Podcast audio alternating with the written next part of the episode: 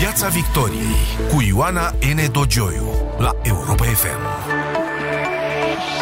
Bine v-am găsit la Europa FM și pe pagina de Facebook Europa FM într-o seară specială. 9 iulie era ziua în care forțele antijustiție din România, în frunte cu guvernul PSD și al său ministru al justiției, reușeau să dea o lovitură care s-a propagat cu o undă de șoc în societate și în tot sistemul judiciar, provocând o degringoladă a acestuia care nici astăzi nu pare cu totul depășită.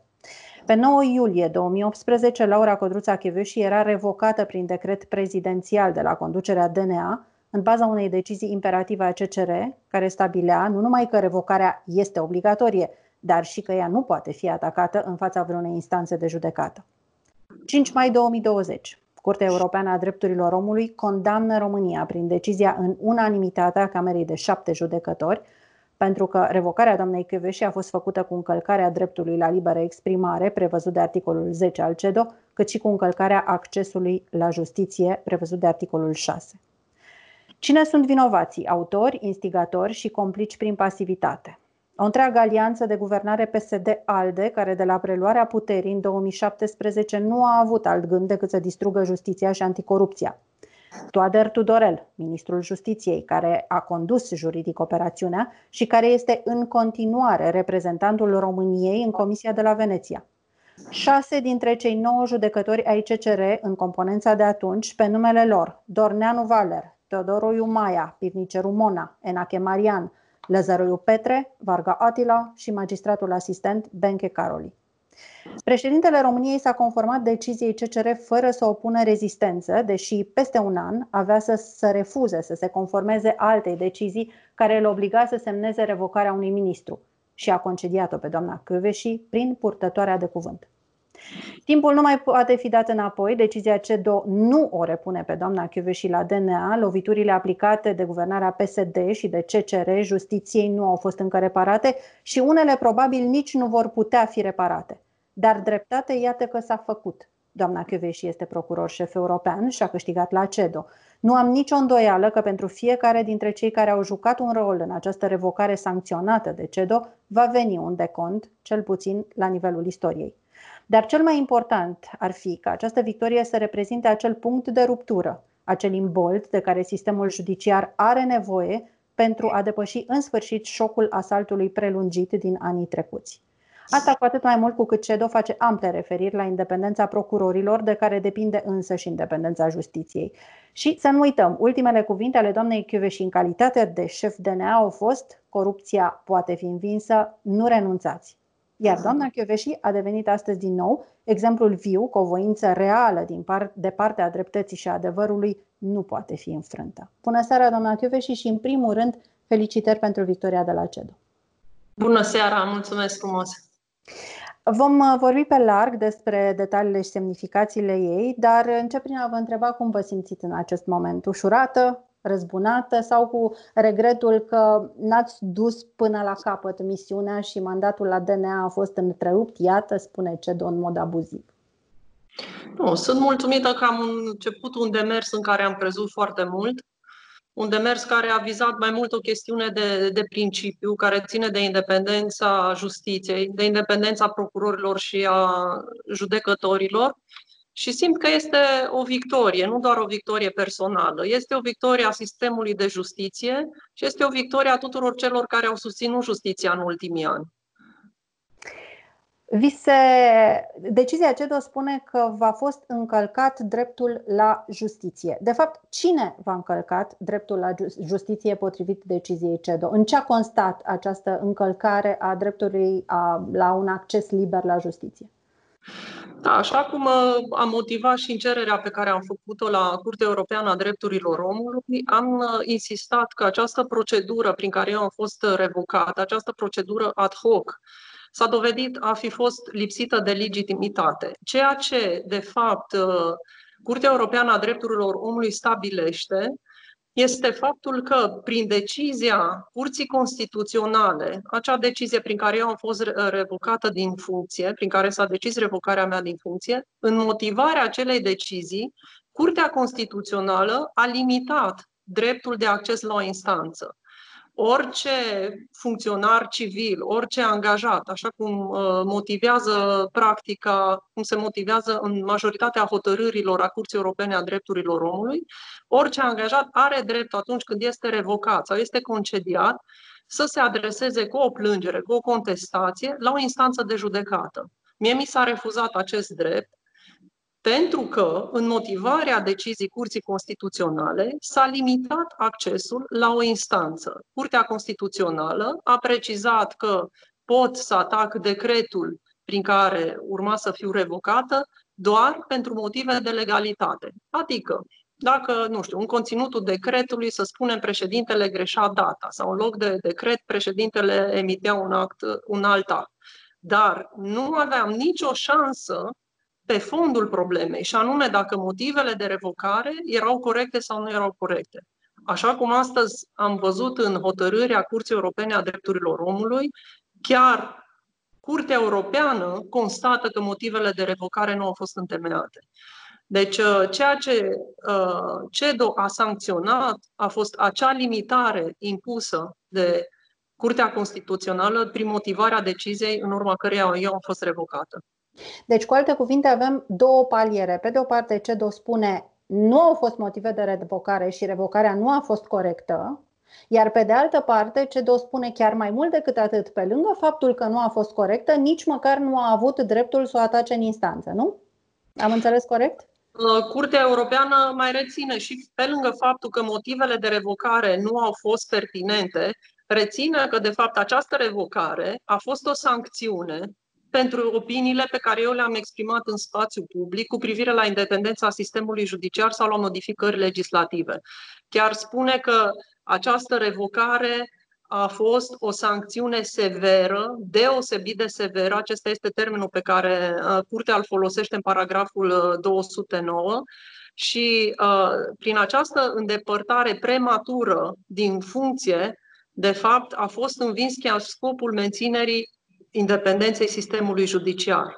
Aceasta este motivarea pe care Curtea Europeană a Drepturilor Omului dă.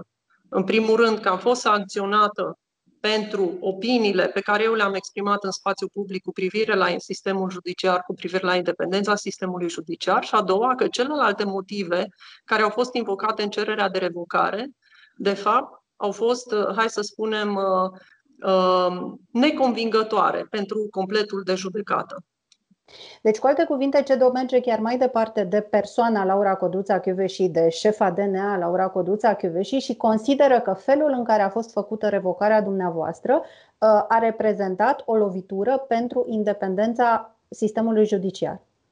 Da, exact așa menționează uh, Curtea Europeană a Drepturilor Omului, că a fost învins chiar scopul menținerii independenței sistemului judiciar și în paragraful 209 Uh, în motivarea acestei hotărâri se reține că, de fapt, această revocare a fost uh, uh, făcută ca pentru a avea un efect de descurajare, în sensul ca pe viitor, toți procurorii și judecătorii care ar fi luat atitudine, care ar fi încercat să apere independența justiției, să nu mai aibă acest uh, curaj, să nu mai aibă această inițiativă. Deci, cumva, uh, Curtea Europeană a Drepturilor Omului nu apără doar persoana fostului procuror șef, ci apără însăși sistemul de, de justiție. Pentru că tot așa o să regăsim în motivare o mențiune extrem de importantă, spun eu, și cumva istorică pentru sistemul uh, de procuratură, nu doar din România, ci din toată Europa, și anume că fără un sistem uh, independent, fără procurori independenți, nu putem avea o justiție independentă cu adevărat. Pentru că atunci când este afectată independența procurorilor, automat este cumva afectată și independența judecătorilor.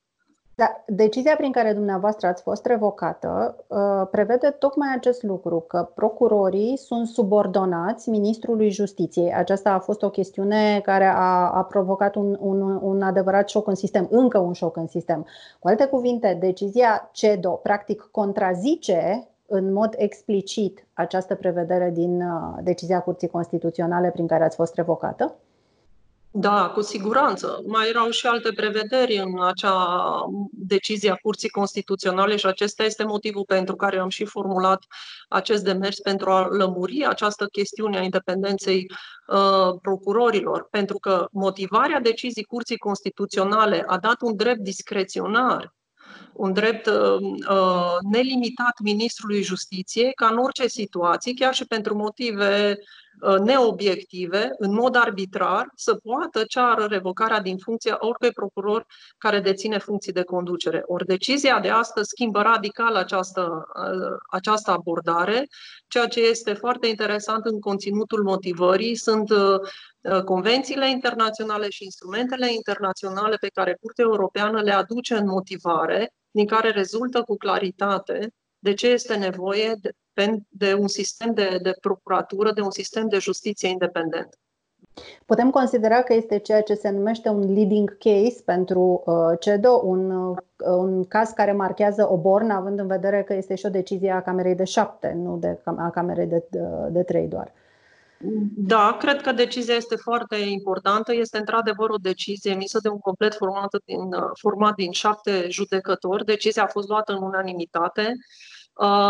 Cazul a fost judecat în, în sistem de urgență, tocmai datorită funcției importante pe care ei au uh, analizat-o. Mai există o decizie similară în practica CEDO care vizează fostul președinte al Curții Supreme de Justiție din Ungaria. Este vorba de cauza BACA contra Ungariei și care este amintită în motivare. Uh, și în acel caz, președintele Curții Supreme a fost revocat din funcție pentru pozițiile publice pe care le-a avut cu privire la anumite modificări legislative. Plecând de la această practică a Curții Europene, uh, Curtea a considerat, dată fiind importanța acestei funcții uh, în sistemul de procuratură, că trebuie să emită o decizie, o hotărâre în regim de, de urgență oarecum, tocmai pentru a evita pe viitor ca astfel de cazuri să se repete. Această decizie este important de spus, ea nu se aplică doar procurorilor din România. Această decizie se aplică tuturor procurorilor din Europa. Și acest lucru, din punctul meu de vedere, este o victorie foarte importantă, pentru că prin această decizie contribuim, nu doar eu, tot sistemul de procuratură contribuim la întărirea statutului procurorilor și a judecătorilor și la întărirea independenței justiției, nu doar la noi în țară, ci în toată Europa. Deci, din acest moment, practic, este foarte greu ca cineva să mai pună la îndoială uh, independența procurorilor în toată Europa și, în primul rând, în România, unde asta a fost, asta a fost un subiect de discuție preferat în ultima vreme. E adevărat, până la uh, schimbarea uh, guvernului, pentru că după aceea nu s-a mai pus uh, problema în termenii aceștia. Dar ce, com, uh, uh, ce, ce consecințe concrete ar trebui să aibă decizia CEDO? Uh, ar trebui făcute modificări legislative repunerea noastră în funcție am stabilit deja de mult că nu mai este posibilă și nici nu știu dacă ați mai dori o având în vedere funcția actuală. Nu, nici nu, nici nu am cerut repunerea în funcție. Acum, uh, remediul uh, trebuie găsit de statul român. Pentru că uh, aș vrea totuși să fac aici o, o precizare. Aș fi putut să cer uh, despăgubiri materiale, aș fi putut să cer bani pentru ceea ce s-a întâmplat, dar Scopul pentru care am făcut această acțiune nu a fost să obțin bani, ci a fost o chestiune de principiu.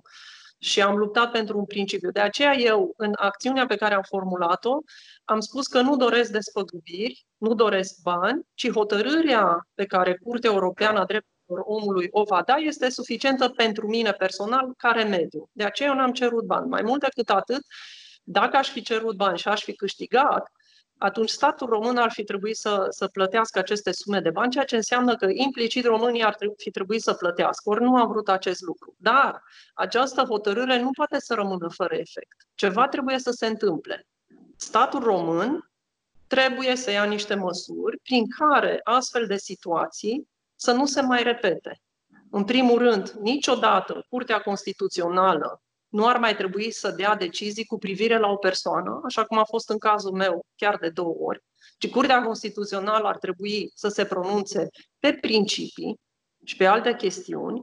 Și, în al doilea rând, nu ar trebui ca niciodată un procuror cu funcție de conducere care este revocat din funcție, un judecător sau orice altă persoană, funcționar civil, așa cum folosește în motivările sale uh, Curtea Europeană, ar trebui să aibă posibilitatea să ajungă în fața unui complet de judecată. Asta este ceea ce, de fapt, CEDO reproșează inclusiv curții constituționale. Că m-a lipsit de posibilitatea de a ajunge în fața unui complet de judecată, în fața unui complet de judecători independenți care să decidă dacă această revocare este legală sau nu, este oportună sau nu, sunt îndeplinite sau nu condițiile legale. A mai existat vreo decizie a CEDO care să vizeze uh, o decizie a, curți, a unei curți constituționale? Sau e și aceasta o premieră? Este într-un fel o premieră, împreună cu doamna avocat care a motivat uh, răspunsul la observații și care m-a ajutat foarte mult în acest demers. Am găsit o singură uh, decizie, o singură hotărâre a Curții Europene a Drepturilor Omului care viza tot așa un proces ajuns în, uh, la o curte constituțională din Europa, dar pot totuși să spun că este o premieră, din păcate pentru România, este o premieră când se reține că o curte constituțională a încălcat două drepturi fundamentale ale unei persoane în procedura care s-a derulat în fața acestei curți. Considerați ca o poziție personală că s-ar impune anumite demisii sau măcar așteptați anumite scuze de la cineva în acest moment? Nu am așteptat niciodată scuze. Cred că decizia este clară pentru toată lumea. Într-adevăr, Uh, uneori sunt probleme cu asumarea răspunderii pentru anumite greșeli, dar eu nu am niciun fel de, de așteptări. Singura așteptare pe care am avut-o a fost că această hotărâre, și mi s-a îndeplinit această așteptare, a fost această hotărâre să lămurească problema independenței justiției. Și este o chestiune de principiu care pentru mine personal a fost extrem de importantă, nu doar pentru faptul că sunt procuror de aproape 25 de ani, ci este foarte important ce se întâmplă în continuare în justiție justiția din România. În al doilea rând, aceasta este o victorie a sistemului de justiție și a tuturor procurorilor și judecătorilor care au militat și au luptat pentru această independență. Și cred că ce este important, procurori și judecători care au fost hărțuiți, și care au avut probleme din cauza faptului că s-au exprimat public împotriva anumitor modificări legislative sau pentru susținerea independenței justiției. Cred că toți acești procurori și judecători pot beneficia uh, din motivarea, ca pe baza acestei motivări a Curții Europene a Drepturilor Omului, să aibă și ei un remediu cu privire la ceea ce li s-a întâmplat. Ați avut reacții interne, externe după această, demi- după această victorie privind revocarea dumneavoastră? Da, am primit foarte multe mesaje, m-am uh, bucurat. Uh, majoritatea mesajelor, normal, au venit din interiorul uh, sistemului. Sunt uh, foarte mulți și colegi uh, din Europa care au urmărit acest uh, proces și, sigur, cu toții ne-am, cu toții ne-am bucurat că aceasta este un această hotărâre este un pas înainte în întărirea statutului procurorilor în Europa și cred că pentru viitorul procurorilor este o decizie cadru, este o decizie care va fi baza a tot ceea ce înseamnă pe viitor un sistem de procuratură independent și un sistem de justiție independent. Nu știu dacă ați urmărit reacțiile oficiale de la București, de aici a început un, un festival de pasare a pisicii dintr-o curte într-alta. Domnul Tudorel Toader, uh, cum se zice pe românește, nici usturoi n-a mâncat, nici gura nu-i miroase, adică spune că nu domnia s-a semnat, domnia s-a doar a propus, nu n-a făcut absolut nimic. Uh, domnul Orban acuză PSD-ul, PSD-ul acuză politizări și tot așa. Din punctul dumneavoastră de vedere, unde ar trebui totuși văzute responsabilitățile? Pentru că nu putem vorbi de reparații fără să discutăm despre responsabilități. Bun, dar cum ce zice fostul ministru al justiției nu contează și nici n-a contat și cel puțin după această motivare clar că nu mai contează. Cred că motivarea este foarte clară. Curtea Europeană a Drepturilor Omului a reținut ce a făcut fiecare. Este un paragraf extrem de important în care spune că motivele invocate de guvern pentru revocarea mea nu au fost viabile, nu au fost credibile, iar revocarea mea a avut la bază și uh, curtea a constatat că există o legătură de cauzalitate între uh, susținerile publice pe care le-am avut și motivele revocării. La fel, Curtea Europeană a Drepturilor Omului reține că uh, Consiliul Superior al Magistraturii a avut o procedură transparentă în care eu mi-am putut formula apărările și uh, pe baza avizului care a fost dat Consiliul Superior al Magistraturii a motivat la fiecare punct din cererea revocare de ce nu este întemeiată cererea de revocare, apoi Curtea Europeană a Drepturilor Omului a analizat ceea ce Curtea Constituțională a decis. Deci, din punctul meu de vedere, această motivare a Curții explică foarte clar ce a făcut fiecare. Există o relatare a domnului Cristian Tudor Popescu, făcută în urmă cu câteva luni, în care domnia sa spunea așa, relata ceea ce domnia sa spunea că a fost un moment din procesul uh, revocării dumneavoastră. Și uh, pun ghilimele. Laura Codruța, uh, este momentul în care domnul președinte v-ar fi cerut să demisionați. Și pun ghilimele, Laura Codruța și a cerut un răgaz pentru a se gândi la solicitarea prezidențială. Concluzia la care a ajuns era cea corectă. Demisionând, își nega munca de o viață în procuratură, dând ocazia gurnaliștilor să zbiere că se simte vinovată și remușcările o chinuiesc, de a-și da demisia. Pe cale de consecință, la următoarea întrevedere la Cotroceni, a spus domnul Iohannis că oricât de mult și-ar dori să nu-l pună într-o situație neplăcută, nu poate să demisioneze. În secunda următoare, domnul președinte i-a întors la propriu spatele, încetând să-i mai ia în seamă existența. Laura Codruța și a mai reușit să-l întrebe când va semna demiterea, ca să-și poată rezolva niște probleme administrative. Vi se va comunica, a fost răspunsul. Este adevărat ce relatează domnul Cristian Tudor Popescu? Cum știți că în toată experiența mea și ca procuror general și ca șef de NEAN am făcut publice discuțiile private pe care le-am avut uh, cu diversi uh, demnitari ai statului român și n-am să încep acum să o fac. Ce pot să vă spun? Că eu niciodată nu am luat în calcul varianta de a-mi da demisia. Pentru că acest lucru mi se părea un abandon. Știam foarte bine că mi-am făcut treaba, știam, cel puțin din punctul meu de vedere, că am făcut o treabă bună, că nu am uh, încălcat niciodată legea și am fost uh, uh, foarte fermă în tot ceea ce am făcut și niciodată nu m-am gândit să, să abandonez. Deci nu aș putea să confirm și nici să infirm această discuție pentru că nu doresc să fac publice și niciodată n-am făcut acest lucru, discuțiile pe care eu le-am avut uh, cu diversi demnitari ai statului român. Dar nu v-ați spus uh, uh problema să demisionați, înțeleg. Niciodată. Niciodată. După cum ați spus, da. Niciodată. Da. Niciodată. Uh, au fost luni foarte grele, ați fost un simplu procuror al parchetului general, hăituit și vom vorbi în cele ce urmează despre această uh, hăituire. Ați avut omenește revelații în privința oamenilor din jurul dumneavoastră în, acele, în acea perioadă și bune și rele. Oameni care v-au abandonat deși vi se declarau prieteni pe vecie sau colaboratori pe vecie, alții care din potrivă s-au dovedit aproape. Suntem oameni și nu suntem perfecți, dar uh, cred că această perioadă a însemnat pentru mine și o lecție de viață. Pentru că au fost uh, oameni uh, pe care nu-i cunoșteam foarte bine sau cu care nu eram în relații foarte apropiate, dar cu toate acestea m-au susținut în ceea ce am făcut ulterior.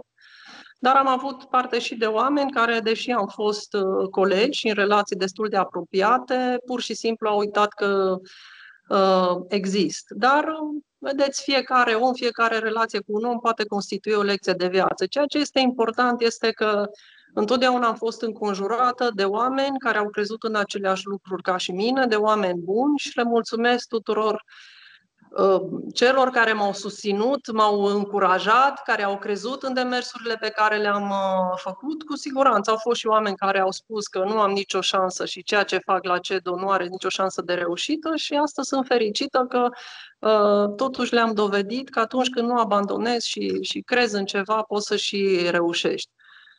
Oamenii, așa e viața. Sunt oameni care te bucură și oameni care te dezamăgesc. Că am avut parte și de oameni care m-au bucurat și de oameni care m-au dezamăgit. Dar majoritatea sunt cei care m-au bucurat și sunt, sunt bucuroasă că am așa prieteni buni și, și m-au susținut în toată această perioadă. Ce v-a susținut cel mai mult în această perioadă dificilă prin care ați trecut și în care era în loc, în, iar deveniserăți un inamic public pentru mulți? Da, la un moment dat uh, erau atât de multe hărțuiri, aveam câte o citație aproape în fiecare zi și foarte multe procese deschise și în disciplinar și în penal, dar uh, m-a susținut foarte mult familia, prietenii mei, Sunt un om care cred în Dumnezeu și sunt convinsă că și Dumnezeu a avut grijă ca toate nedreptățile care mi s-au întâmplat să fie îndreptate într-un fel. Dar uh, atunci când crezi în, în lucruri care știi că sunt corecte, până la urmă și ești convins că adevărul iese la iveală, până la urmă treci peste toate. Nu pot să zic că a fost o perioadă ușoară, dar uh, sunt bucuroasă că am trecut și că s-a terminat totul cu, cu bine.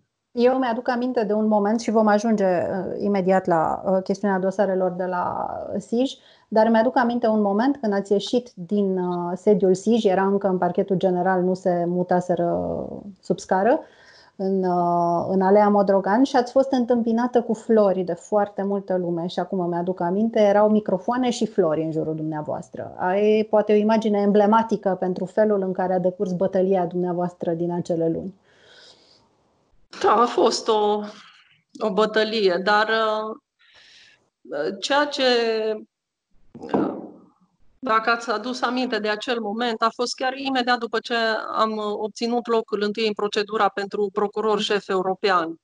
Uh, și a fost foarte, foarte multă lume care m-a susținut, foarte mulți uh, oameni pe care nici nu-i cunoșteam, care m-au susținut și care m-au încurajat și cărora le mulțumesc și cred că astăzi este și victoria lor. Victoria tuturor celor care au protestat în strada, celor care au susținut justiția, indiferent că a fost fric sau a fost cald. Sunt foarte mulți oameni care din acest motiv au fost intimidați, au fost hărțuiți.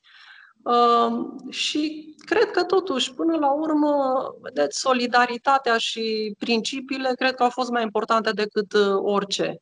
Dar totuși revin, așa cum am zis și atunci când am fost revocată, cred că a fost important să nu abandonăm. De foarte multe ori au fost momente foarte grele pentru mine, dar acest gând de a nu abandona tot timpul l-am avut. Și cred că astăzi este una din zilele în care îmi dau seama că am meritat să nu abandonăm. A urmat o întreagă epopee la SIJ, uh, ați, uh, vi s-au deschis uh, două dosare penale. Primul a fost privind extradarea lui Nicolae Popa, în care extradare care ea însăși vă este imputată ca mită. În alta curte de casație și justiție a ridicat controlul judiciar cu o motivare extrem de dură, în care se arată că urmărirea penală a fost declanșată nelegal împotriva dumneavoastră. Mai mult, spune doamna judecător în motivare, Chiar în ipoteza în care plata transportului s-ar fi realizat în maniera susținută de denunțător, aceasta nu poate fi considerată a fi un beneficiu sau folos personal obținut de Laura Codruța Chiuveși. Aducerea în țara persoanei extradate a fost generată de necesitatea punerii în executare a unei hotărâri penale definitive, interesul putând fi colectiv, general, iar nu individual, particular. După această motivare, care practic desfințează și uh, procedura și fondul Dosarul nu a fost clasat? Există? Uh, eu n-am primit nicio comunicare în acest sens, dar uh, ceea ce este important în motivarea hotărârii curții, în alte curți de casație și justiție este faptul că nu există probe, că procedura a fost încălcată, iar singurul remediu uh, adevărat este clasarea cauzei. Eu nu am primit niciun fel de comunicare, o să aștept să văd ce se întâmplă. Dar au mai fost, s-au mai făcut uh, acte, s-au îndeplinit proceduri în acest dosar?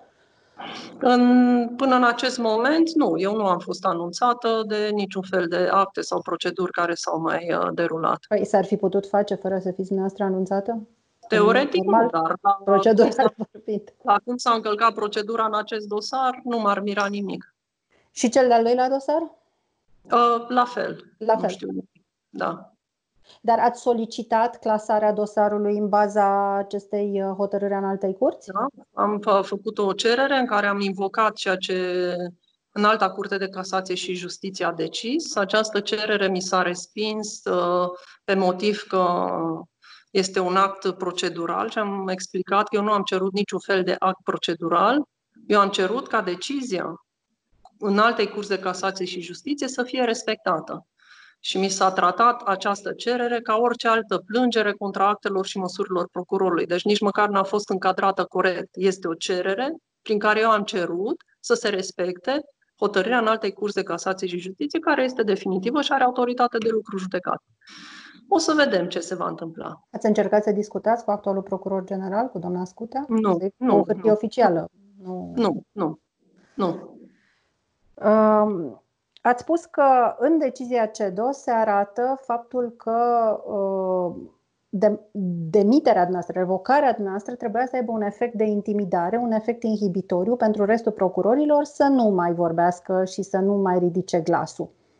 Din punctul dumneavoastră de vedere, acest efect a fost realizat? S-a întâmplat? Păi, uh, cred că la această întrebare ar trebui să răspundă, uh, nu știu, procurorii care sunt în prezent uh, implicați în anchete. Eu totuși sper că această hotărâre a Curții Europene a Drepturilor Omului se motiveze și să le dea curaj și să-și continue anchetele. A fost o perioadă după ce am fost revocată din DNA în care nu am văzut anchete sau dosare foarte importante să fie soluționate. Este adevărat că a fost și o conducere interimară, cel puțin uh, și la DNA și la parchetul general, însă sper că după această decizie procurorii să fie conștienți că au câștigat ceva. Au câștigat prin această decizie a Curții Europene a Drepturilor Omului independența, pe care la un moment dat a fost pusă sub semnul întrebării prin motivarea Curții Constituționale. Deci, începând de astăzi, independența lor este garantată și atunci trebuie să continue să-și facă treaba, să aibă curaj să-și facă treaba. Au fost și foarte multe intimidări și hărțuiri, foarte mulți colegi procurori și judecători au fost uh, anchetați disciplinare, au avut anchete la această secție specială. Uh, dacă ne uităm la numele lor, o să vedem că sunt procurori și judecători care au uh, instrumentat uh, și care au avut uh, spre judecată dosare extrem de grele. Deci sper că această decizie să redea încrederea, să redea curajul și uh, procurorii să-și facă treaba. Au fost și foarte multe achitări destul de răsunătoare după plecarea dumneavoastră. Uh, cum credeți că se, sunt, se explică ele? Un real val de achitări care a dus, vom vedea, nu raportul DNA pe anul trecut din cauza condițiilor actuale cu coronavirusul nu a putut fi uh, prezentat public, dar uh, deja de anul trecut începuse un, uh, un asemenea val de achitări. Uh, din ce cauză credeți că au apărut ele? A scăzut calitatea mm, uh, reprezentării DNA în instanță, deciziile CCR sau alte cauze? Uh, Bun, eu nu mai sunt în DNA, n-am acces la motivările hotărârilor. Sunt convinsă că noua conducere va analiza ceea ce judecătorii au invocat în motivările de achitare și vor avea răspuns la aceste întrebări. Este adevărat că anumite decizii ale Curții Constituționale au dus la anularea unor probe și implicit la aceste soluții de achitare, însă probabil că mai sunt și alte cauze pe care sunt convinsă că noua conducere le va identifica. Când ați părăsit DNA, ați spus uh, corupția poate fi învinsă, nu abandonați. Ați spus și în această emisiune de câteva ori, nu abandonați, să nu abandonăm și sunteți într-adevăr exemplu viu că uh, a nu abandona este calea până la urmă spre succes. Dar eu vă întreb, credeți că românii cărora v-ați adresat atunci pe scările DNA au continuat lupta și mă gândesc la faptul că, spre exemplu, Numărul sesizărilor pe care DNA le primește de la cetățeni, uh, după cum uh, recunoștea fostul șef interimar uh, Călin Nistor, au scăzut foarte mult în condițiile în care, în toate discuțiile pe care le-am avut cu dumneavoastră, îmi spuneați că e o avalanșă de sesizări din partea cetățenilor. Mă rog, mai întemeiate, mai înainte, asta urma să se decide, dar oamenii se adresau DNA. Iată că acum o fac din ce în ce mai puțin. De ce credeți că se întâmplă lucrul acesta? Am, și acum am spus și în trecut, te adresezi unei instituții atunci când ai încredere în ea. Cred că în acest moment DNA trebuie să dovedească că se pot bucura de încrederea cetățenilor și că pot investiga eficient plângerile pe care aceștia le, le trimit. Dar uh, eu totuși am încredere în uh, anumiți colegi din uh, DNA care sunt profesioniști, care știu să-și facă treaba și sunt convinsă că încet, încet aceștia vor începe din nou să facă dosare. DNA are în frunte un nou, ca să zic așa, cuplu, un nou tandem, o nouă echipă, uh, Bologa Gavra, uh, domnul procuror uh, șef al DNA, Crin Bologa și procurorul care a fost delegat ca adjunct de secția CSM, domnul procuror Gavra de la, de la Timișoara. Îi cunoașteți? Ați lucrat cu ei? Da, cu domnul Bologa am fost colegă de, de facultate Uh, era prim procuror când eram eu procuror general și cu colegul Codrin Gavra, la fel îl cunosc de când eram procuror general și ulterior a venit în, în DNA. Sunt oameni în care aveți încredere? Credeți că sunt cei potriviți ca să mute bolovanul, să dea drumul câinilor din nou, cum se zice?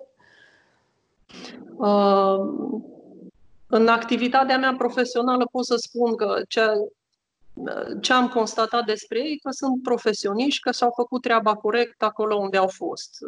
Sper că acum, împreună cu, cu cei din DNA, vor găsi drumul potrivit ca lucrurile să, să revină și să fie din nou rezultate bune la, la DNA. Acum mai e o întrebare. Uh, DNA a primit niște lovituri foarte serioase sub aspectul, uh, pe de o parte, sub aspectul legislației din partea CCR, aceleiași CCR, dar și încă din perioada dumneavoastră, din punct de vedere tehnic, prin eliminarea SRI din dosarele penale. Ce credeți că ar fi necesar în mod obiectiv și logistic pentru ca uh, activitatea DNA să fie din nou, să repornească motoarele?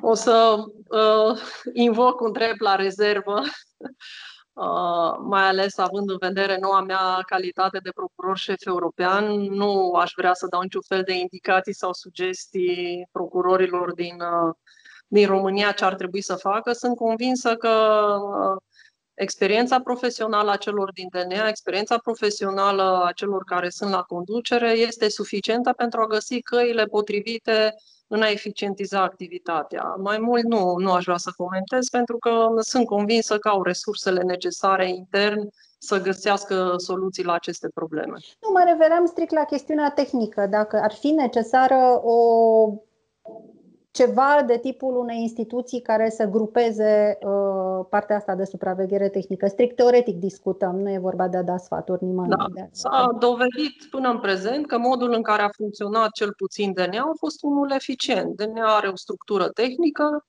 uh, oamenii de acolo și nu, nu știu acum dacă sunt aceiași, dar bănuiesc că sunt aceiași, erau pregătiți, știu ce au de făcut. Deci, uh, după decizia Curții Constituționale, au fost uh, pregătiți, au fost la câteva uh, sesiuni de pregătire profesională, dacă pot să-i spun așa. Sunt convinsă că ei știu ce au de făcut.